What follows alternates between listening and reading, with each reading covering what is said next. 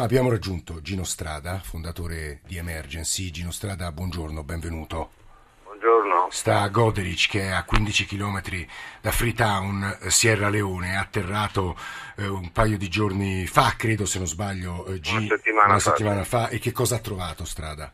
Eh, ho trovato insomma, quello che già i nostri operatori ci avevano raccontato da, da tempo, cioè una situazione che controllo. Eh, qui, secondo i dati, almeno quelli ufficiali del Ministero della Sanità, che vanno presi un po' per pinze, ci sono 80-90 nuovi casi confermati ogni giorno. Eh, parlo di casi confermati, cioè di casi che hanno una conferma di laboratorio di Ebola. Eh, ovviamente i casi di Ebola sono molti di più perché molte persone non, non vanno a farsi vedere, a farsi ricoverare, non ricevono nessun test e quindi siamo nel mezzo di una quella che è stata definita la più grossa epidemia dalla quale è stato scoperto il virus dell'Ebola.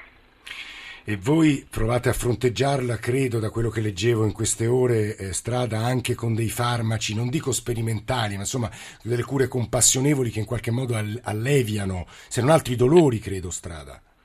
No, ma noi stiamo cercando un approccio che abbiamo dire, definito in collaborazione con eh, l'Istituto Spallanzani, sì. con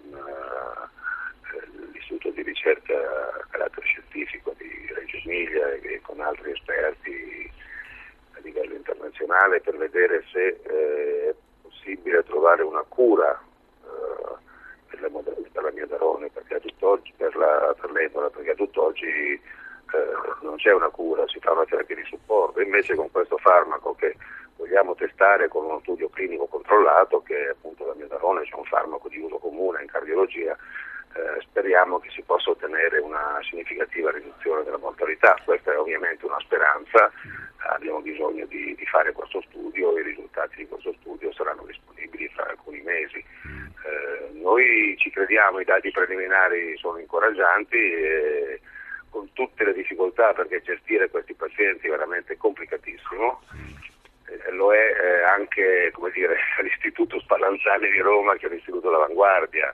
Eh, immaginate qui in Sierra Leone, insomma, dove i malati sono sotto tende, eh, dove anche i livelli di protezione non sono certi quelli disponibili nei paesi occidentali.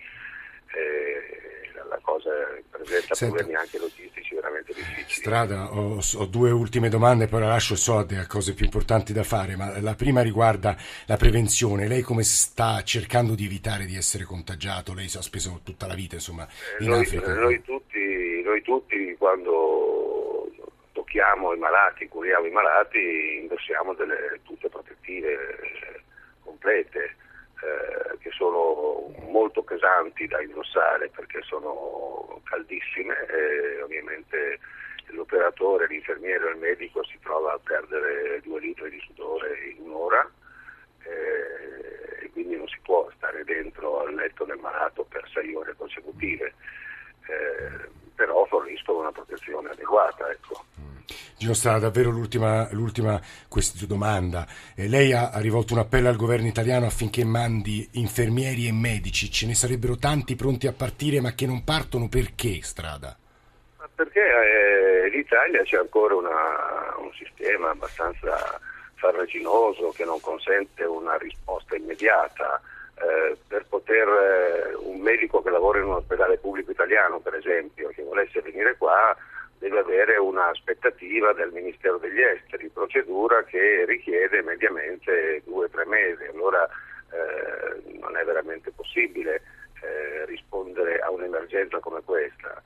Eh, quando l'Organizzazione Mondiale della Sanità dichiara eh, l'Ebola un'emergenza internazionale sanitaria, eh, bisogna che i paesi siano attrezzati anche dal punto di vista burocratico per rispondere in emergenza. La risposta in emergenza non può essere una risposta dilazionata di tre mesi, insomma. Sì, sì. Credo che bisognerebbe fare qualche cosa per, per dire, vista l'eccezionalità della cosa, eh, si agisce con eh, disposizioni eccezionali.